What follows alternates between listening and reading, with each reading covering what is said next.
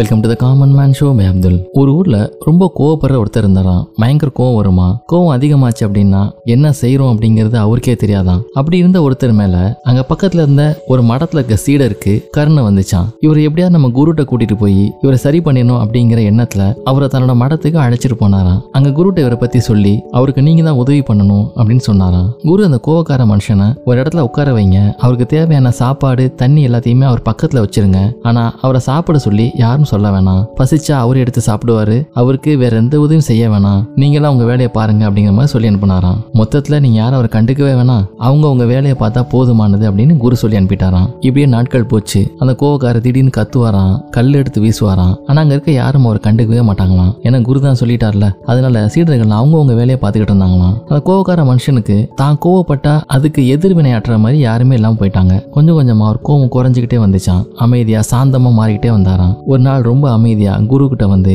எனக்கு தியானம் பண்றது எப்படின்னு சொல்லி கொடுப்பீங்களா அப்படின்னு கேட்டாராம். ஒரு சில நேரத்துல கோவப்படுறவங்களை நம்ம அடக்க முயற்சி பண்ணும் போதோ இல்ல புரிய வைக்க முயற்சி பண்ணும் போதோ அந்த சூழ்நிலையை அதுக்கு ஒத்துழைக்காம அந்த பிரச்சனையை இன்னுமே பெருசாக்கிடலாம். எதிர்வினை ஆடுறதுக்கு யாருமே இல்லாம இருந்தா ஒருத்தர் அமைதியாயிடுறாங்க. நீங்களே பாத்துருக்கலாம், கோவத்துல இருக்க ஒருத்தரை ஏதாவது சொல்ல சொல்ல அந்த கோவத்தை தூண்டும் விதமாவோ இல்ல ஒரு கோவத்தை இன்னும் அதிகரிக்கவோ செஞ்சிடலாம். அமைதியா கொஞ்ச நேரம் அவர் விட்டுரும் போது எந்த எக்ஸ்டர்னலான உதவி எதுவுமே இல்லாம அவரே அமைதியாயிருவாரு. அது மாதிரி நம்ம பார்த்திருப்போம். முக்கியமா என்ன சொல்றாங்கன்னா, யார்ட்டையும் தர்க்கம் பண்ணாதீங்க, நான் சொல்றதா கரெக்ட்னோ இல்ல நீங்க உண்மையாவே சொல்றது கரெக்டா இருந்தாலுமே புரிஞ்சுக்க எதிரில் இருக்கவங்க தயாரா இல்லை அப்படின்னா எப்படியாவது உனக்கு புரிய வைக்கணும் பாரு அப்படின்னு ஆர்குமெண்ட் பண்ணணும்னா அது அந்த சூழ்நிலையை இன்னும் சிக்கலாக்கிறமே தவிர அந்த சிக்கலை தீக்கிறதுக்கான வழியா அது இருக்காது. சூழ்நிலையை புரிஞ்சுக்காம நம்ம தொடர்ந்து பேசுறதுதான் அந்த ஆர்குமெண்ட்டுக்கு நம்ம போடுற தீனி மாதிரின்னு சொல்றாங்க. இதுவே நம்ம அமைதியா இருந்துட்டோம்னா அந்த ஆர்குமெண்ட்டை பட்டினி போட்ட மாதிரி. அமைதியா இருக்க வேண்டிய நேரத்துல அமைதியா இருக்கிறதும் பேச வேண்டிய நேரத்துல கரெக்டா பேசுறதும் ரெண்டு முக்கியமான விஷயம் அப்படின்னு சொல்லலாம். இதே போல இன்னும் ஒரு எட்டு எபிசோட உங்களை மீட் பண்றேன்.